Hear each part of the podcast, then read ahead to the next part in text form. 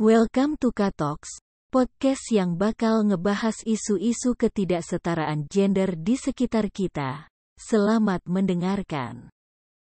Hai mates, welcome to K-Talks episode 9. Bersama aku Kalica, one of public relations team dari ketidaksetaraan. Dan hari ini aku nggak sendirian nih mates. Aku ditemani oleh dua gestar yang keren-keren banget. Ada Alia dan Aski. Mereka ini siswi kelas 10 di Shavana Islamic School dan mereka adalah teman-teman aku yang memiliki ketertarikan dengan isu kesetaraan gender. Oke, kalau gitu nggak usah lama-lama lagi kali ya. Kita langsung aja kenalan sama dua gestar kita yang keren-keren banget. Mungkin boleh dimulai dari Alia. Oke, hi mates. Uh, kenalin nama aku Alia Udania, bisa dipanggil Alia, dan aku salah satu siswi dari Shavana Islamic School dan juga teman dari Kalica. Oke, keren banget. Kamu gimana Al kabarnya? Baik, kamu sendiri gimana kabarnya? Alhamdulillah, baik juga. Baik dong. Oke. Selanjutnya kenalan sekarang. Oke, halo everyone. Nama aku Aski, Akmal Askia. Kalian bisa panggil aku Aski. Hmm. Aku jadi aku juga temennya Kalica, satu kelas sama Kalica di Shafan Hmm. Islamic School gitu. Oke, keren-keren banget ya. Oke, kalau gitu mungkin kalian udah pada penasaran kali ya, kita hari ini bakal ngebahas apa sih? Oke, jadi aku kasih tahu nih ya, hari ini kita bakal ngebahas tentang kekerasan atau pelecehan seksual. Karena di postingan sebelumnya juga kita udah sering bahas nih pastinya. Kayak sebelumnya misalkan uh, movie recommendation tentang korban kekerasan seksual, terus juga sebelumnya one of public relations team dari ketidaksetaraan juga pernah take over kan tentang catcalling yang mana masih dalam lingkup kekerasan atau pelecehan seksual. Oke, kalau kayak gitu kita langsung mulai aja kali ya, nggak usah lama-lama lagi, mulai aja ke pembahasannya. Oke, jadi aku mau nanya nih ke kalian berdua. Kalau menurut kalian, kekerasan seksual itu apa sih? Um, Aski atau aku dulu nih, Ki, gimana? Alia duluan aja. Ah, Oke, ya udah aku ya.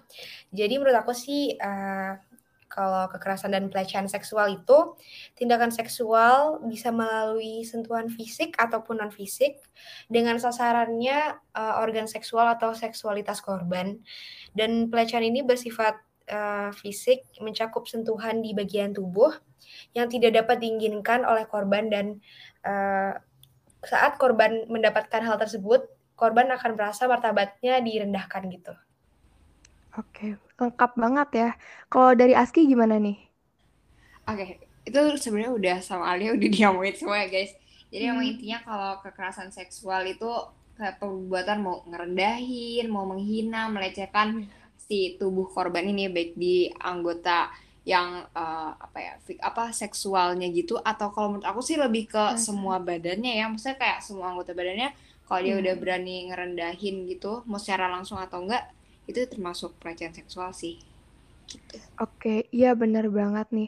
Kekerasan seksual juga lagi banyak banget kan ya kasus-kasusnya sekarang. Kayak kemarinan tuh aku sempat lihat banyak banget di berita kayak contoh-contoh kekerasan seksual kayak misalkan dari gurunya atau kayak yang ada di universitas atau kampus gitu-gitu. Nah, menurut kalian tuh eh, gimana? Ada yang mau sharing gak nih? Kayak misalkan ngasih tanggapan kalian atau pendapat? Ada Oh, yang mau ngasih? Mungkin kayak di sini uh, aku pengen nanya dulu sama kalian eh mungkin dari Kalica atau Alia pernah nggak sih kalian uh, ngerasain apa mungkin pernah dilecehkan secara langsung atau mendapatkan tindak kekerasan gitu seksual dari orang lain Kalau aku sendiri sih uh, pernah ya, kayak ya Hmm. catcalling lah ya, kayak standar sih. Tapi Oh untuk ya, secara fisik belum sih. Oke, karena iya. sebenarnya kalau misalnya kayak Kalica yang tadi tanyain gitu, sebenarnya kalau korban mereka pasti lebih tahu banget ya. Kalau kita mungkin Bener-bener. bisa di bisa kita bisa ngasih tahu atau kita bisa kasih tanggapan gitu karena kita sebagai orang kalau aku sendiri karena alhamdulillah aku nggak pernah nggak pernah dapat Hmm.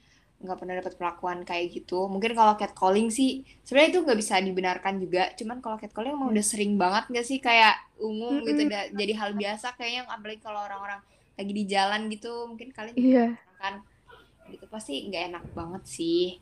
Kalau itu aku pernah ngerasain. Cuman kalau buat kayak kekerasan seksual atau pelecehan yang lebih lebih wow lagi, alhamdulillah nggak pernah dan nggak mau ya gak sih kal Iya, oh, benar benar. Alhamdulillah. Nah, Kalau kalau dari aku ya, boleh tambahin? boleh, boleh banget. Oke, oke. Jadi sebenarnya tuh menurut aku ya eh, terjadi pelecehan itu di saat ada relasi eh, kayak relasi kuasa yang nggak imbang gitu loh. Kayak misalnya guru ke murid ataupun Oh atasan iya. ke bawahan. Jadi kayak si korban akan ngerasa kalau misalnya dia itu remah gitu. Dan biasanya Mm-mm. eh, pelecehan itu susah buat dibuktikan. Kenapa? Karena eh, pas pelaporan sama kejadian itu biasanya jauh eh, kayak waktunya. Ah, Karena kan saat korban ngerasain, maksudnya kayak mengalami gitu, dia kan butuh kayak healing untuk ngehealing mentalnya gitu. Jadi Iya. Untuk ngelaporin, di saat ngelaporin mungkin bukti-bukti itu udah pada hilang. Jadi kayak untuk menuntut si uh, pelaku ini lumayan susah gitu. iya benar Iya. Nah, terus juga tuh kayak biasanya ya kalau misalkan ada korban nih yang ngelaporin, nah biasanya tuh ada yang nggak percaya sama si korban ini kan.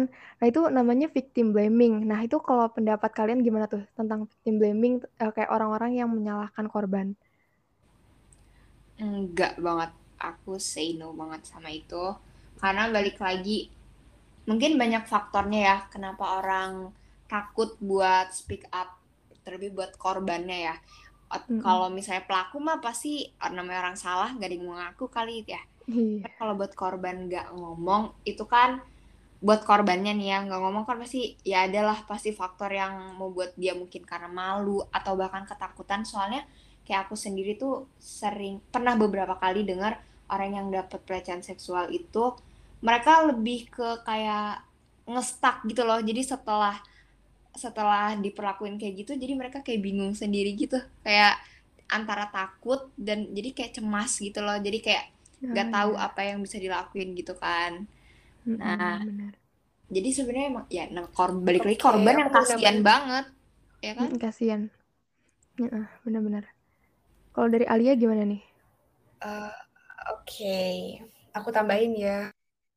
Terus kayak kan tadi Aski udah bilang ya, kan ngestak gitu. Dan kadang-kadang tuh lingkungan mereka juga nggak mendukung mereka buat healing gitu. Malahan bikin mereka Nah, tambah ngedown.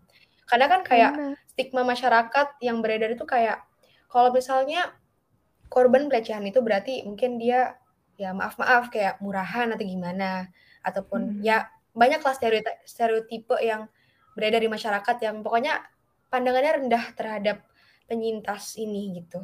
Iya, Hmm, makanya iya tuh benar-benar korban jadi kayak punya ketakutan terbesar gitu nggak sih kayak buat ngelapor karena adanya victim blaming itu ya kan. iya Nah, ini juga tuh victim blaming pernah dibahas juga nih di postingan ketidaksadaraan sebelumnya ya. Jadi udah harusnya Mbak sudah baca lah ya ininya postingannya. Oke. Nah, tadi kan habis ngomongin victim blaming nih. Kalau dari kalian, menurut kalian ya, gimana sih cara ngatasin kekerasan seksual yang masih terjadi di, di dalam masyarakat? oke Men- eh, oke Alia dulu aku dulu Alia dulu deh boleh Oke, boleh. Oke oke, aku ya. Menurut aku Hmm. sih eh, kalian harus speak up. Aku tahu kalau misalnya speak up itu susah Eh, karena kalian harus nyiapin mental yang cukup buat open dan kalian harus siapin mental juga buat nerima stigma-stigma jelek dari masyarakat. Dan ya gini, kalau kalian nggak speak up, mereka nggak bakal bisa dihukum. Mereka akan bebas, eh, mungkin happy-happy dengan keluarganya. Sedangkan kalian terpuruk di posisi itu, stuck. Jadi ya kalian harus berupaya. Dan kalian Iya, juga harus eh, mungkin eh, cerita ke orang terdekat supaya kalian punya support system gitu sih. Ya, ini bener banget support system. Penting banget. Kalau dari Aski gimana nih? ya pasti sama kayak Alia jadi kalau buat ngatasin pelecehan seksual ini emang kita sama-sama harus say no ya karena Mm-mm.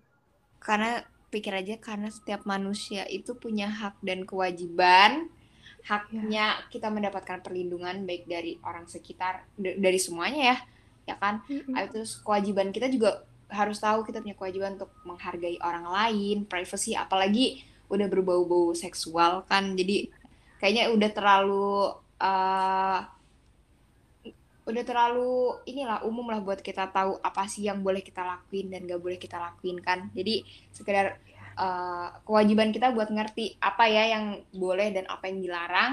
Jadi yang dilarang udah berbau kayak gitu ya tinggalin jangan sampai kita deket-deket.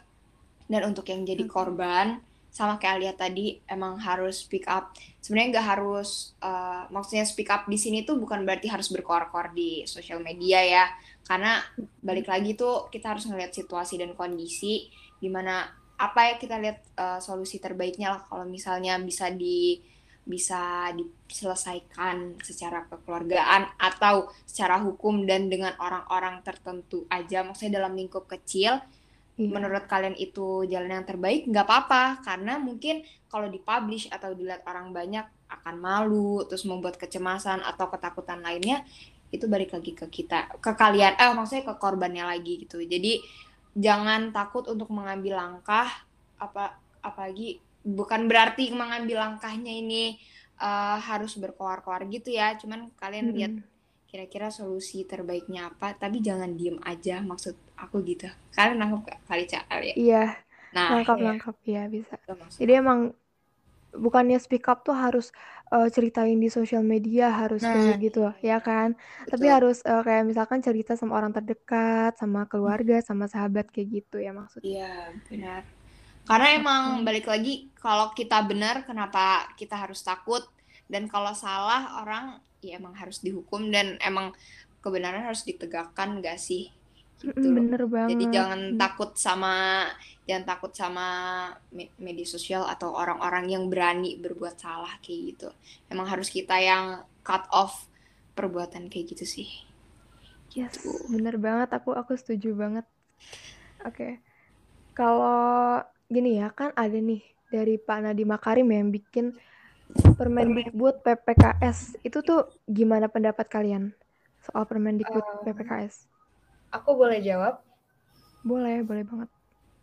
Oke, jadi menurut aku sih uh, langkah yang sangat bagus karena hmm. suatu masalah yang besar kayak gini, maksudnya kan pelecehan di instansi pendidikan ini sangat banyak ya, dan hmm. mungkin belum ada payung hukumnya. Dan setelah adanya Permendikbud PPKS ini, akhirnya ada payung hukum uh, untuk mengatasi masalah ini. Jadi kayak benar-benar bagus banget sih menurut aku. Iya, bener banget aku juga setuju. Nah, ini kalau Aski gimana nih? Pendapat soal PPKS, uh, Permendikbud PPKS. Oke, okay. sama kayak Alia pastinya. Kita bakal dukung semua peraturan mau di yang mau dibuat dari Permendikbud atau uh, dari presiden sekalipun atau mungkin uh, aturan di daerah selama itu emang uh, berarah yang positif dan menguntungkan, maksudnya tidak merugikan pihak mana pun dan lebih apa ya lebih ke positifnya karena dia melindungi kita nggak sih jadi dia hmm. meminimalisir adanya korban-korban seperti ini kita sangat sangat setuju dan mendukung banget lah pastinya kal gitu iya oke bener banget nah uh, gini ya sebelum kayak kita mengakhiri sesi pembahasan ini mungkin ada pesan nggak sih dari kalian untuk kayak misalkan para korban atau untuk seluruh masyarakat yang ada di Indonesia tentang kayak kekerasan seksual ini? Oke, okay. um, aku dulu ya mungkin boleh. Okay, boleh boleh. Oh ya udah. Kalau dari aku uh, gini, kalian gak sendiri bagi para penyintas ya, mm -hmm. dan ya kalian harus pick up untuk um, supaya ya para pelaku ini bisa ditindaklanjuti mm -hmm. oleh ya kepolisian. Dan untuk masyarakat tolong uh, bantu para penyintas untuk bisa kuat, jangan menjatuhkan mental mereka lah, istilahnya gitu iya. sih. Bener sih, gitu. Kalau dari Aski sendiri gimana nih? Oke oke. Sebenarnya intinya sama kayak Alia. Pertama emang sebagai makhluk yang bermasyarakat ya kita kan bernegara di Indonesia banyak undang-undang aturan yang berlaku terus kita juga umat yang beragama gitu ya pasti udah dijelasin lah di agamanya. Jadi uh, pertama emang kita harus tahu hak kewajiban apa yang dilarang apa yang diperbolehkan. Itu pasti kalian dapat tahu semua kan. Habis itu buat terutama ya karena kalau pelaku kita nggak bisa itu udah di luar kontrol kita. Mau nih orang mungkin dia bisa aja mungkin di sekitar kita bisa aja kapan pun melakukan pelecehan seksual kekerasan seksual itu sendiri. Jadi itu emang udah di luar kendali kita nggak bisa kita nggak bisa mengendalikan orang lain mau berbuat apa. Yang kita bisa lakuin hmm. cuman kita bisa berbuat apa ke depannya gitu. Kalau udah kalau belum kita bisa meminimalisir. Jadi uh, kita bisa meminimalisir mungkin apa yang menjadi faktor. Pasti udah dijelasin kan kayak faktor-faktor apa ya biasanya menurut presentasinya itu kenapa kenapa uh, paling banyak itu penyebabnya apa dari se kekerasan seksual atau dari mungkin pakaian atau dan ah, iya, lainnya mungkin kita bisa meminimalisir dari situ walaupun tidak ada pembenaran uh, dari kekerasan seksual ini cuman kita bisa kita bisa uh, cut off lah maksudnya yang bisa kita lakuin biar gak dari hal-hal yang tidak kita inginkan kita lakukan. Jika sudah kita kita menjadi korban atau pernah dilecehkan seperti itu. Kalau menurut kalian lebih baik diam ya maksudnya diam bisa langsung uh, to the point ke orangnya saja dan di lingkup yang kecil silahkan. Atau menurut kalian emang uh, lebih baik uh, di share ke publik biar jadi pembelajaran it's okay juga. Maksudnya hmm. uh, selama kita benar why not? Kita harus berani. Dan emang orang-orang seperti ini nih harus diberi pelajaran dan hukuman hmm. ya. Jadi emang speak up speak up itu harus banget. Cuman bagaimana caranya itu balik lagi ke kalian melihat situasi dan kondisi masing-masing. Gitu sih cak paling dari gue. Ya. keren banget keren banget jawabannya. Dan aku juga mau nekanin ya tadi kan kamu bilang speak up dan speak up itu emang gak harus yang benar-benar keluar-keluar banget di, di sosial media tapi tergantung dengan cara kita masing-masing aja kan. Kayak misalkan mau cerita ke keluarga ke sahabat gitu kok. Kalau misalkan uh, lebih baik di sosial media juga ya nggak apa-apa gitu tergantung diri kita masing-masing kayak gitu sih. Setuju setuju. Oke. Okay. ya, keren banget. Oke okay, mungkin itu aja yang dapat kita bahas hari ini tentang kekerasan seksual. Sumpah pembahasannya ini bener-bener keren-keren banget dari speakernya. Keren banget aku kasih apresiasi buat kalian. Dan oke okay, mungkin kita tutup ya sesi pembahasan ini. Dan semoga pembahasan kali ini bisa jadi insightful buat kalian semua. Oke, kalau gitu thank you very much. Dadah. Bye.